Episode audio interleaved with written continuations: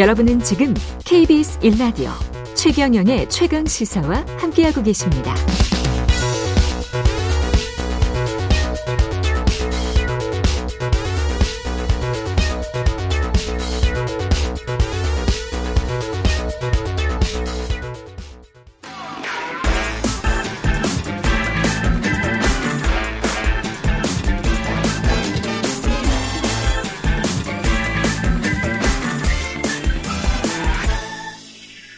네, 최근의 최강사 한 번 더 뉴스 시간입니다. 오늘은 오마이뉴스 곽우신 기자와 함께하겠습니다. 안녕하십니까? 네, 안녕하세요. 새해 복 많이 받으세요. 예, 새해 복 많이 받으시고 낙태죄, 낙태죄가 지금 이 그때 헌법 불합치가 나오지 않았어요? 네, 그렇죠.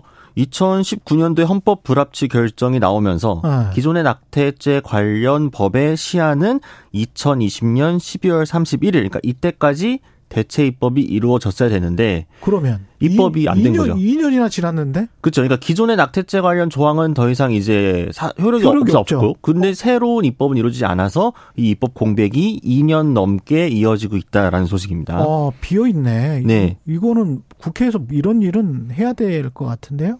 그러니까 국회에서 네. 사실 뭐 논의가 지금 전혀 안 되고 있었던 건 아닌데 네. 여전히 좀 이 기준을 어떻게 할 것인가를 두고 기준 네, 좀 상당히 치열하게 싸우고 있습니다. 일단 네. 임신 14주 24주 전면 호영 이렇게 좀 다양한 의견들이 있는데요. 낙태를 언제까지 할 수 있느냐? 네, 그렇죠. 그래서 이제 법무부가 사실은 이전 음. 정부에서 내놓은 대안이 있었습니다. 14주 이내는 전적으로 여성들의 자기결정권에 맡기고 15주부터 24주 사이는 성범죄 피해나 사회 경제적 이유에 따라서 낙태를 허용하자 이제 이런 내용을 담고 있는데 사회 경제적 근데 이거를 또 증명을 해야 되는 거예요? 그렇죠. 이런 부분은 이제 15주부터 24주 사이 같은 경우에는 네. 이제 본인이 이제 그 증명해야 될 입증 책임이 있는 거죠. 근데 네. 이제 일단 요 안만 가지고도 사실은 음. 시민 사회 비판이 좀 있었는데 국민의힘을 중심으로 이제 여당에서는 요것도 좀 너무 푸는 거 아니냐. 너무 풀었다. 네, 이런 식의 지적이 나오고 있고 여당에서는 네, 네. 이제 개신교 같은 종교계를 중심으로 낙태죄가 어느 정도 좀 필요하다. 이게 너무 음. 풀면 안 된다라는 이야기들을 계속하면서 개별 의원들을 압박하고 있는 모양새입니다. 그리고 지금 정부가 바뀌었지만 새 정부 들어서 지금 요거에 대해서 논의가 전혀 진척이 안 되고 있는 상황인 거죠. 그렇군요. 이게 지금 먹는 임신 중지약 같은 경우도 한국에서 지금 유통이 되고 있습니까? 아 불법으로 유통이 되고 불법입니까? 네, 그러니까 해외 네. 직구라든가요. 좀 음. 이제 암암리에 암시장에서만 하고 있는데 이게 원래는 합법적으로 도입을 하려고 시도를 했었어요. 이게 네.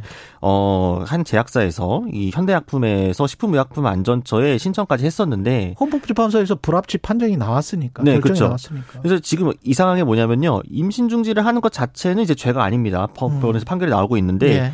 관련 의약품 거래 및 유통은 여전히 불법인 상황인 거예요. 음. 그래서 요것도 이제 입법이 안 되고 있는 부분인데, 근데 식약처에서 요거를 도입한다고 했을 때 어, 자료를 좀 보완해라라서 까다롭게 심사를 하는 바람에 제약사에서 포기해 버렸거든요. 그러니까 이제 이미 다른 나라에서 여러 나라가 유통이 잘 되고 있는 약인데 왜 음. 우리나라만 지나치게 까다롭게 기준을 두고 있느냐 이걸 가지고 이것도 혹시 뭐 교회나 이런 쪽 여러 눈치 봐서 그런 거 아니냐 음. 이런 이야기들이 나오고 있죠. 철학적으로 가치적으로 봤을 때는 언제부터가 인간인가 태아가 퇴임을 했을 때부터 인간인가 네. 아니면 14주 아까 25주 뭐 이런 이야기 했었잖아요. 네, 네, 그렇죠. 그때부터 인간인가 뭐 아니면 뭐 나야지 인간인가 뭐 이렇게 되는 거잖아요. 이게 사실은. 예. 근데 그걸 여성의 또 권리라는 게 있고. 그렇죠. 자기 결정권이 있으니까요. 자기 결정권이 있는 네. 것이고. 그래서 태아가 언제부터 인간인가는 인권에 관련된 것이고 여성의 자기 결정권도 역시 인권에 관련된 것이라 쉽게 합의는 안 되겠네. 그러니까 이건 치열하게 네.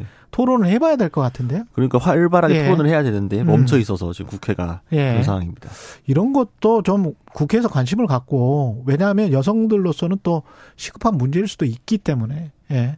가수 이적 3만 원 지폐 아이디어 설 연휴 때 이 아이디어가 지금 어 집중 주목을 받고 있습니다. 네. 네. 이게 이제 이적 씨가 이제 인스타그램에 지폐라는 제목의 글을 올렸는데요. 네. 3만 원권 지폐가 나오면 좋을 것 같다. 음. 1만 원에서 5만 원권은 점프의 폭이 너무 크다라면서 3만 원권 지폐는 필시 유용하게 쓸 것이라고 했습니다. 그러니까 오랜만에 음. 만난 조카에게 만 원을 주긴 좀 뭐하고 또 몇 장을 세워주는 것도 좀스러워 보일까봐 호기롭게 5만 원권을 쥐어주고는 뒤돌아 후회로 몸부림쳤던 수많은 이들이 3만 원권의 등장을 열려 환영하지 않을지라고 덧붙였는데 네. 저도 이번에 처음으로 아, 이제 세뱃, 조카들 네, 세뱃돈을 이제 주는 입장을 처음 해봤는데 저는 아. 예상치 못했다가 예. 저도 정말 예, 호기롭게 5만 원권을 쥐어줬지만 예. 아 이거 너무 큰 거 아닌가라는 생각이 좀 평등하게 네. 또 5만 원, 뭐 초등학생한테도 5만 원, 대학생한테도 5만 원 이러면 초등학생들한테는 너무 큰 돈이고 대학생한테는 5만 원 설날 뭐 세뱃돈 뭐 그냥 예 그저 그런 이렇게 되잖아요. 그렇죠. 네. 네. 근데 초등학생들도 요새 다 안단 말이죠. 예. 얼마짜리인지 알죠. 예, 얼마짜리인 줄 알기 때문에 많은 만 주면 또 힘들어 하죠. 3천 원으로나기 쉽지 않죠. 3만 원이 생기는 것도 좋을 것 같긴 한데. 그러니까 바로 이제 우리 하태경 국민의힘 의원이 이걸 예. 받았습니다. 그래서 연휴가 지나면 바로 3만 원권 발행 촉구 및 국회 결의안을 발의하겠다라고 했어요. 그러니까 음. 세뱃돈은 앞으로도 사라지지 않을 우리의 전통 문화인데 예. 1만 원은 작고 5만 원은 부담이 되는 국민들이 대다수일 거다. 라면서 해외 사례 들었습니다. 음. 사실 미국도 10달러, 20달러, 50달러 단위가 있고 유로도 있어요. 네, 유로도 맞아요. 비슷하죠. 음. 근데 이제 우리나라는 음. 축의금 이제 부서 단위가 보통 1, 3, 5로 가기 때문에 그렇죠. 우리나라는 2만 원권보다는 3만, 3만 원권이 더 적합할 것이다. 라면서 논의를 추진해 보겠다라고 밝혔습니다. 옛날에 5만 원권이 없었을 때 3만 원 축의금 하는 경우도 꽤 있었었거든요. 예, 그렇기 때문에 1, 3, 5, 7로 갑시다. 하는 김에 1, 3, 5, 7, 10. 왜, 왜냐면은 뭐 10만 원 하는 요새 축의금이 거의 리미트잖아요. 그게 그렇죠, 한계잖아요. 예. 네. 그래서 7 정도도 적당하다. 왜냐면 호텔에서 뭐 식장을 잡고 일했을 때 안 간다고 하면 10만 원은 좀 그렇고 7만 원도 괜찮은 액수가 될 수 있다. 뭐 본인이 안 간다는 전제 하에. 아, 노쇼에서 7만 원이면 아주 상당히 좋은 거죠. 받는 그러, 입장에서. 그, 그렇죠. 네. 네. 근데 5만 원은 좀 섭섭한 것 같아요. 요새 인플레이션이나 이런 거를 감안을 해본다면. 커뮤니티에 사실 관련 분쟁 글이 상당히 자주 올라오는 주제 중에 하나죠. 축의금 얼마 냈느냐. 그렇죠. 네. 그러면 1, 3, 5, 7, 10 이렇게 하면 상당히 선택권이 넓어지지 않을까?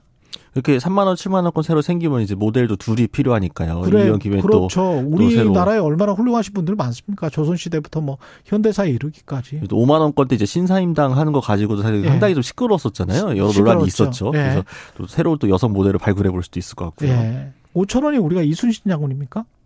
아니죠. 네, 아, 네, 네. 율곡이입니까? 네. 아, 율곡이 전태기 이양이 1,000원, 5원, 5천 원 이렇게 되어 있죠. 아, 그렇군요. 네.